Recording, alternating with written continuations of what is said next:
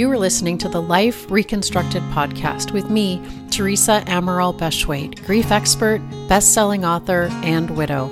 I'm so glad you're here because in this and every episode, I shine a light on the widowed way forward. Hello, and welcome to episode 32. In this episode, I offer six simple tips to plan for Thanksgiving in a way that allows for grief and prevents unnecessary suffering. In the US, Thanksgiving is just around the corner, but no matter where you live, there's always a special occasion looming, whether it's a national holiday or a religious holiday, a birthday, or some other special event. These occasions can have so many widowed people feeling dread, maybe anticipation or anxiety. And depending on the occasion, other people have expectations of us, and we typically have expectations of ourselves. There are gatherings planned, maybe traditions to be repeated, maybe gifts to be opened. And in the midst of it all, there's the grief, the deafening sound of your person's absence. My own approach was denial to pretend that the day wasn't actually happening, and I can report that that approach doesn't work well at all. With 11 years under my belt now, I would suggest making a plan. Before the guest list is planned or the meal planning, I recommend a plan for you and your grief. Here are six tips to alleviate the dread and to help you have the best possible Thanksgiving. Number one, you may be struggling with whether to mention your person's name. You don't want to upset anyone, but there is an elephant in the room. Do you make his favorite dessert or not? It's easy to try to get it quote unquote right, but the truth is there's not one right way. Grieving is learning. Every year is an experiment.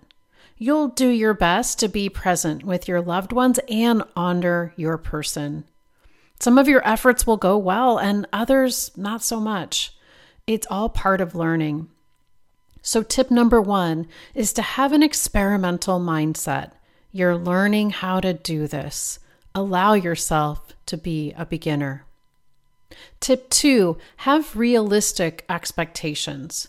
Special occasions of any type can be tough. In year one after loss, we don't know what to expect.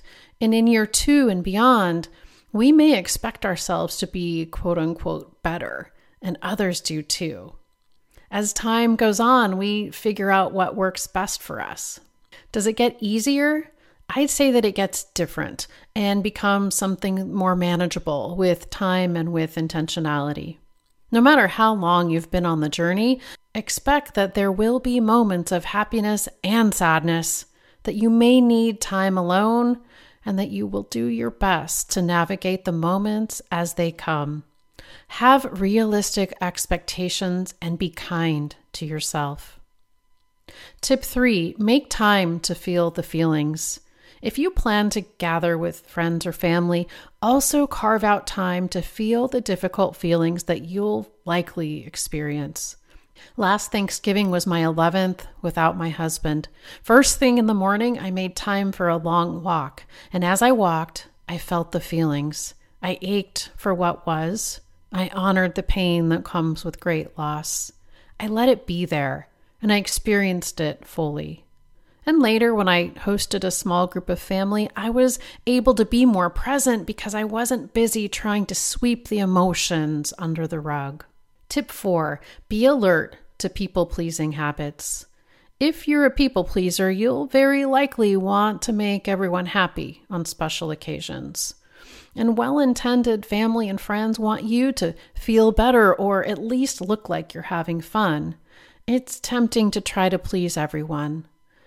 But if ever there was a time to put yourself on the top of your priority list, it's now. Continually ask yourself what do you need most? What's best for you? How is your energy level? Do you maybe decline an invitation altogether? And if you decide to attend, do you need to step away for a few minutes? Do you need to end a conversation? Maybe you need to leave early. Take care of yourself as a top priority. Tip five, make decisions and like your reasons. Widowed people can struggle with decision making, and special occasions present yet another set of decisions to make. Will you attend in person? Spend the weekend? Host everyone at your house? Cook a full meal? Keeping in mind your needs from tip three, make your decision. There are no right or wrong decisions, only the decisions that you make. Make a list of all the reasons for your decision and be sure that you like your reasons. Tip six have your own back. When we're part of a couple, we typically have each other's backs. So becoming widowed means learning to have your own back. By having an experimental mindset and realistic expectations and setting aside time to feel, and banishing people pleasing, you've set yourself up to make the best decisions for you this year. You're looking out for yourself and your needs, and you like your reasons. So now it's time to stand behind your decision, no matter what others think. Your decision isn't up for debate. I've given it careful thought, and this is what feels right for me this year, is a sentence worth rehearsing. Will Thanksgiving be easy? Probably not. It's more likely that it'll be a mix of comfortable and uncomfortable emotions. But with some planning, it won't be one ounce harder than it already is. Like never before, take good care of you. If this episode was helpful, please share it with a widowed friend. And remember that I believe in you and I'm here for you. Take care. If you found this podcast helpful, I invite you to join Life Reconstructed, my coaching program exclusively for widowed people.